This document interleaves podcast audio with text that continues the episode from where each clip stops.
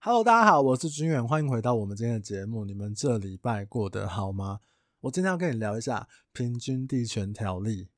这个平均地权条例过了之后啊，我自己有发现一些我认为值得关注，然后值得在意的一些点。当然，我也会针对这个条文的内容，那五大项最重要的内容，跟大家来聊一下我个人的一些小小看法。那、啊、第一个就是，有些人哦会以为平均地权条例它就是拿来打压打跌房价用的。你去看网络上面这些讨论区或者是讨论的这个群组讨论的留言，如果你认为这个条例的功能是拿来打压房价，或者是它会让房价是因为它的关系，因为通过这个条例的关系，所以房价会跌的话，那我想你可能会失望。我之前其实在我的脸书粉专有发过一篇文，我觉得他这个呃政府做这件事情莫名其妙又拿出来讨论，然后莫名其妙让他这个通过，但是他呢房价现在有一些变化，是已经是在去年的第三季尾端开始就有一些明显的感觉了。所以如果今天这个房价的波段它是真的是往下走的话，那我想最大的主因也不会是平均地权条例。当然啦，我还是带大家来看一下这最重要的五项条例里面有什么。第一个就是换约转售，它设下了一个门槛，除了你是这种直系亲属啊、夫妻啊，或者是二等亲的这种兄弟姐妹，你是不能卖的。简单讲啊，就是说你是不能再去做转卖，然后卖给其他人的这个动作这样。当然这个东西对于抑制炒作会有非常非常大的帮助。如果各位有去这个中南部的一些呃预售案这两年的观察的话，其实炒作的动作啊非常非常的夸张，夸张到连一般客都觉得哦我不买不行了，你知道吗？我问了一些在中南部服务的这个同业朋友，真的是这个样子。那如果他的转卖的这个数量或者是转卖的获利，因为你没有转卖，你目前你就不会看到获利嘛，那交易量就比较冷淡的情况之下，我认为对于炒作这件事情是有非常非常大的这个帮助，抑制炒作这件事情。所以这第一点我个人认为是非常非常的好。当然他前几天也有去提到说这个我不溯及既往嘛，之前的买卖呢一样是可以正常的买卖，这个就看他后面的执法，就是他的解释该怎么修正该怎么调整，这个可能就到时候再看看这样，这一点是有点可惜啊。那第二个呢，他就说要重罚炒作行为，比如说意图散播影响房价不实资讯，在预售中心呢创造这个热销的假象，或者是违规销售，比如说转让红单啊，或者是什么其他方法之类的，他是采一户一罚，按户数罚一百万到五千万元。哎、欸，这个也很赞哎、欸欸，你。这个影响不实的这个交易的状况，然后呢让这个热销的这个假象，比如说去看预售屋的时候，诶这大哥不是昨天在门口扫地吗，今天就变已购户，在那边穿西装了，然后诶恭喜这个八号六楼的呃刘小姐贺成交，你就看那刘小姐，诶你不是昨天在那边捡草的那个大姐吗，你怎么突然变怎么突然变成交客户。当然这种方式是越少越好，你这种恶意的炒作或是恶意的创造这种热销的状况，这是很很不好的事情啊。但是我要讲第一个意图散播房价不实资讯，哇这个要怎么认定，我觉得有点难度，你知道吗？你把那个呃脸书啊那些房地产的讨论区打开，有些人就说什么哦房价要连跌二十年了，或房价我看它会一直往上涨，这是不是呃，因为一个是连跌二十年，一个是要一直往上涨，那起定会有一边是讲错的嘛，他这个算不算是意图散播影响房价不实资讯，谁知道以后会连跌二十年还是连涨几年这样，这个算吗？所以我认为利益良善啊，但是怎么去认定或者是怎么样去抓到这些事情，一户一罚可以罚一百万到五千万元，我认为这个还是需要讨论了解一下的，好不好？这个炒作行为要有一个定义，要有一个规范，要让大家知道嘛。好，那、啊、第三个呢，就是建立检举奖金制度，就是如果这个检举不动产买卖或者实价登录有违规行为，政府会从罚锾提拨一定的比例当做这个检举奖金。我个人是没什么意见啦。本来你做错事，你就是被人家检举，你就是要 就, 就是照这个法规走嘛。那现在只是说帮这个吹哨者，这个检举的人啊，给他的一些这个鼓励，给他的这个奖励这样子，我个人认为也很合理啊，就是就是这样。那第四个呢，是管制司法人购屋。司法人在购买住宅的时候，需要这个中央主管机关许可，那也限制这个购买房子之后的五年内不可以办理移转、转让或者是预告登记。这一点呢，我觉得之后再跟大家聊一下，这个是影响有一点深远的事情，但是它对于一般的这个买卖我们的碰到的状况来讲是比较少的。好，第五点，预售屋解约要登录。就是如果你是预售屋成交之后的实价登录，假设是解约，因为现在解约之后他会要求你必须要在三十日内去做申报，如果申报不实的话，按照这个互动数罚三到十五万。这一个我非常赞成。为什么？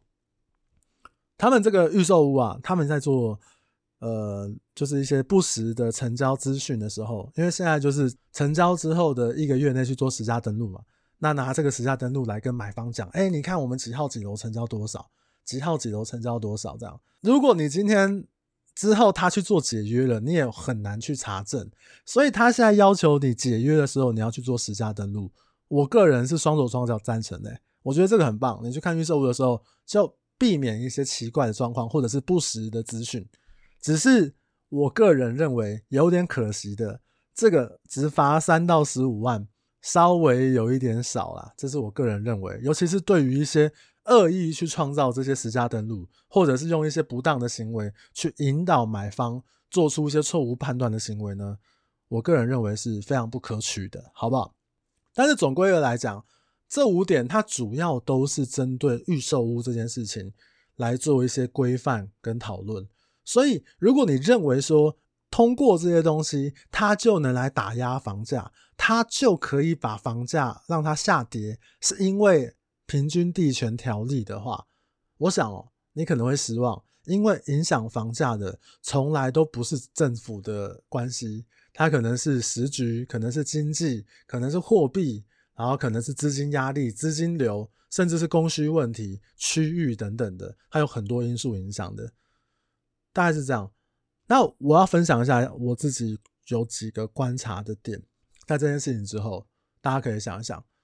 我觉得很多人在这个三读法案通过之后，他就会出现一些那种悲观并且贬低的言论，比如说他会说，哎、欸，这个法案不周全啊，有漏洞，做得很烂啊，然后怎么样怎么样，或者是他会反过来质问说，这过了有什么用？囤房税呢？实坪制呢？这个居住正义呢？然后你这个烂政府根本就做得不够多，诸如此类这样的言论，我相信各位多多少少都会有人看到。这种言论我认为也有一点问题，因为你今天推的这个平均地权条例，它主要就是针对预售屋转售上面、获利上面来做一些规范的，这个跟那些人讲的什么实坪制啊、囤房税啊、什么居住正义，它根本就不是在同一个水平上面的一个事情。那如果那些人是你是事后在那边喷人家说政府很烂，或者是说这个政府都没有做事，甚至是说这个法案真的是烂的可以，我觉得这不就是马后炮吗？如果你前面都没有讲，你是过了法案之后才参与这个讨论，这有点像是什么，一个公司大家要去员工旅游，然后大家就很多人在那边热烈的讨论，比如说啊，我们要去日本九州，就在看那个 Kumamo， 或者是说要去这个韩国首尔，这个韩国嘛，很多女生都喜欢去，或者是有人说啊要去马来西亚啊，甚至是去别的国家等等的，然后大家在那边讨论，都在那边很热烈这样。后来大家有答案了，决定要去哪里。可是哦，这个小哥，对不对？一个帅哥，讨论的时候都装酷、装逼，都不讲话。结果呢，讨论过了，大家在登记收钱的时候，然后这小哥老大就跳出来骂说，妈的，你们这几个人讲什么狗屎行程，什么去什么日本，去什么韩国，我觉得去哪里哪里更好，你们都不懂得怎么规划行程，你们都不懂得这个怎么样去，怎么会去日本呢？怎么会去韩国呢？我都去过几次了，这样一点都不好玩。这是什么？妈的，马后炮哥。是不是大家前面在讨论的时候你都不讲话，然后呢要收钱的，大家决定的时候你又在那边事后烟啊，不是事后烟，你就是事后检讨，你是事后检讨大家。如果说回归到我上次讲的，我们想要在房地产的这个规范或者是法规上面画出一个完美的圆，那我们首先对于完美的圆要有大部分人的共识，这个共识来自于大家的讨论，这个共识就像是我们员工旅游要去的国家，去的地点，它必须要来自于大部分人的认同，然后大家的讨论。那你如果你都不讨论，最后再出来喷，那算什么？而且完美的圆每个人的定义都不一样，如果大家都是太过分散的，我坚持要去日本，我坚持要去韩国，我坚持要去香港，我坚持要去马来西亚，我还坚持要去欧洲、欸、那如果大家都是这样分散的想法的话，它没有办法变成一个力量，或者是没有办法变成一种共识。我们现在需要的应该是共识。好，那还有一个观察是这样，我觉得呢，很多人会把平均地权条例条文啊、内容啊，或者是像最近说不溯及既往这件事情啊，把这样的不满跟现在的执政党连上边。我个人认为这也有点问题，因为立法院也不是只有民进党而已，它有其他的这个政党，也有其他的这个颜色。那有些人会把这个呃两个给挂钩，我个人觉得是怪怪的。很明显，我自己看我身边有一些很讨厌民进党的，尤其明显。就事论事来讲哦，其实到底有几个政治人物在这次平均地权条例之前就跳出来说，我们应该要怎么样？对于房地产的这对于房地产的政策，我们要的不只是这些，并且有一个很好的讨论，一个很好的提案，或者是完整的一个论述，有吗？我就我了解，似乎没有。就连高嘉瑜委员，我们在之前的新闻片段上面看到的，他针对这个实坪制去做讨论的时候，不就是一个没有结论的实坪制讨论吗？当然也有可能它是一个新闻剪辑的关系的，它也许有很大的讨论，很大的沟通，或者是很完整的论述，那我们透过这个新闻画面呢，它把它剪辑掉了，这是很有可能的。但是就算如果你是支持实坪制这件事情的，真的有人可以很完整的把实坪制这件事情放在公众视野下面，跟全民讨论清楚，让大家来参与、接受、理解这个话题，实坪制的好处跟会遇到的问题在哪边，让很多人了解这个议题之后，甚至得到很多人的支持，而不是一句我要实坪制，我要居住正义，我要怎么样怎么样怎么样。因为一个大的政策影响的层面会非常非常的广，如果没有做到这些事情的话，我个人认为就会有一点表演政治的成分。政治表演啊，政治表演是什么？就是最后的结果有没有过不重要，是在那个镜头下面看到的过程才是他们要政治表演的那个样貌，你知道吗？我不是要针对这个高嘉瑜委员，我很喜欢他，我要说的是针对房地产的一些改进的方向，或者是一些法规、一些条文，那些有政治资源的人，有地产资讯能力的人，或者是有意愿的人，真的有人在跟你在意讨论吗？或者是大家这个民众，我们真的在意讨论了多少？真的去理解这件事情多少？这样一样是画不出一个大家认同的圆，它只变成了政党互相攻击的口水战。互相攻击之后落下来的这些脏东西一样是掉在民众身上，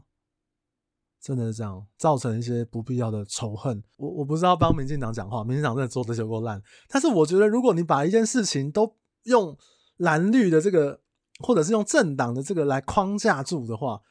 我觉得有点奇怪。我们都知道政治就是要选票，所以有些手段我们看起来就是一个骗选票的过程嘛。但是回归在我们自己身上的时候，如果我们太过于把结果去针对一个政党的谩骂的时候，是谁配我们选票啊？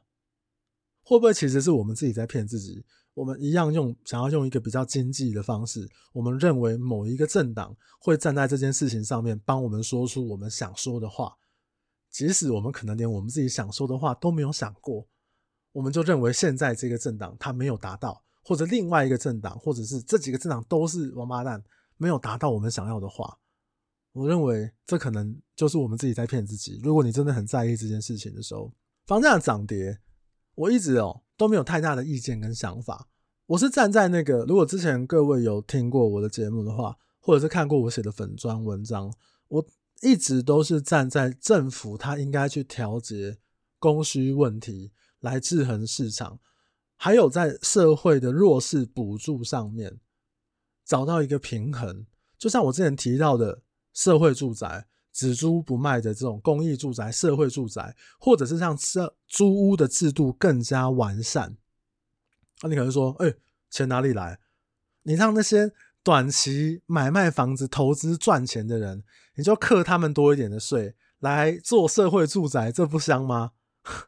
不是吗？他们是转卖短期，你认定他是投资客，那你就拿他的钱来盖社会住宅嘛。然后让大家对于买房子这件事情的时候，我可以先租啊，我可以等啊，买房子不是我这短时间的重要选项的时候，我有一个很完整的租屋制度的时候，我觉得这个可能是一个可行之性啊。那你说真的要用政府的力量去打压房价，或者去恐吓房价，我认为这不是一件容易的事情。我有个朋友，他是开货车的，这一两年他也买了房子。我不知道，以前我大学的时候也有在这种仓管的工作服务，那就是呃，常常都要开车，看来司机都要开车出去送货。那其实有些人都蛮辛苦的，因为这种体力活嘛。可是你知道我们以前那种工作环境是怎么样吗？就是可能开车出去，然后可能印刷厂它有开门时间，所以有些司机呢，他为了节省他的休息时间，配合印刷厂的时间，或者是他要配合他自己的这个送货的这个步调，他的午餐他吃饭是在车上完成处理的，所以他并没有一个很完整的休息时间，然后都是那种呃，体力活啊，要上下货啊，然后再长期一整天的这个开车呢，也是非常非常的疲劳，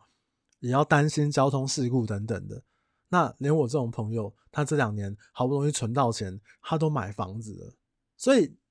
真的买房子的人都是投资客吗？我觉得那些仇视什么房地产高涨言论那种很偏激的人，我想要让他们知道，买房子的人不是只有投资客，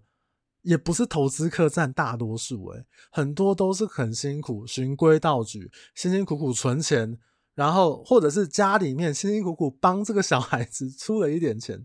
我也是自己辛苦存钱买到房，我没有靠家里，真的都是一些辛苦的人。然后买了房子之后，你想一想，如果你今天这个辛苦，你买了房子之后，旁边的人一直在那边说喊跌、欸、房价要跌，房价要跌，政府应该让房价跌，我靠，你不揍他你不，你你一定生气嘛，这个很合理嘛。所以我觉得很多的自住客因为一些炒作也好，或者是社会压力也好，或者是自己的规划也好，买了房子，然后也背了这么辛苦的房贷。如果你只是单纯在旁边说我觉得房价应该要跌，应该要回到二十年前你爷爷你爸爸那个时候的水准，我还是要说，在我心中这绝对不是正义，因为你只是希望房价，人家买的房价跌下来让你买。那你买了之后呢，还要跌吗？如果你已经知道房价会连跌十年、二十年，请问你这十年、二十年，你会想买房子吗？你已经确定房价会跌到二十年之后了，它那个幅度你都已经很明确了，那你会想买房子吗？不要说二十年啦，这五年都会跌啦。对不对？你已经知道这五年，一年跌 百分之五， 五年 百分之二十五， 你都已经知道了，所以你会在一第一年的时候、第二年的时候买，然后继续接受这个每年跌 百分之五 的这个事情吗？不会吧。我想很多人，大部分人都不会吧，因为都会等到最低点再进场嘛。所以这也是为什么我觉得政府不应该去干涉这个自由经济的这个市场状况，因为现在就是房地产不知道会涨会跌的情况之下，很多人会说哎、欸，那个人什么都没做，所以他赚到了获利，他们这几年赚了那么多钱。但其实很多自住客他也不是要赚钱的，他也他也没有什么都没做，他买了房子，他对抗了房价可能会涨可能会跌的风险。所以我觉得如果你只是希望人家的房价跌下来让你用比较便宜的价格来买的这种想法的时候，真的不是正义。这是我的想法。还有很多没有办法解决的问题，或者是没有办法达到一个很好的答案，但是我相信它需要更多理性或者是客观的讨论，才有办法画出属于房地产那个完整的圆或完美的圆，大概是这样啊，好不好？好啦，那我们今天就录到这边。如果你觉得我今天的讲的还不错的话，你也可以帮我分享给你身边对于这个议题想了解的朋友。如果你觉得干黄雀你真的讲的太棒太赞了，那你也可以帮我在这个评分机制帮我点个赞，或者是一个五星好评，我都会非常感恩。也谢谢你们支持，希望你们别因为这个话题讨厌我。我觉得很多事情都是可以讨论的，没有对错，但是大家认真的讨论才可以跟着大家一起往前走，就是这样啊。好了，那我们今天就聊到这边，我是君远，那我们就下礼拜再见。嗯，准备过年吧，大家拜拜。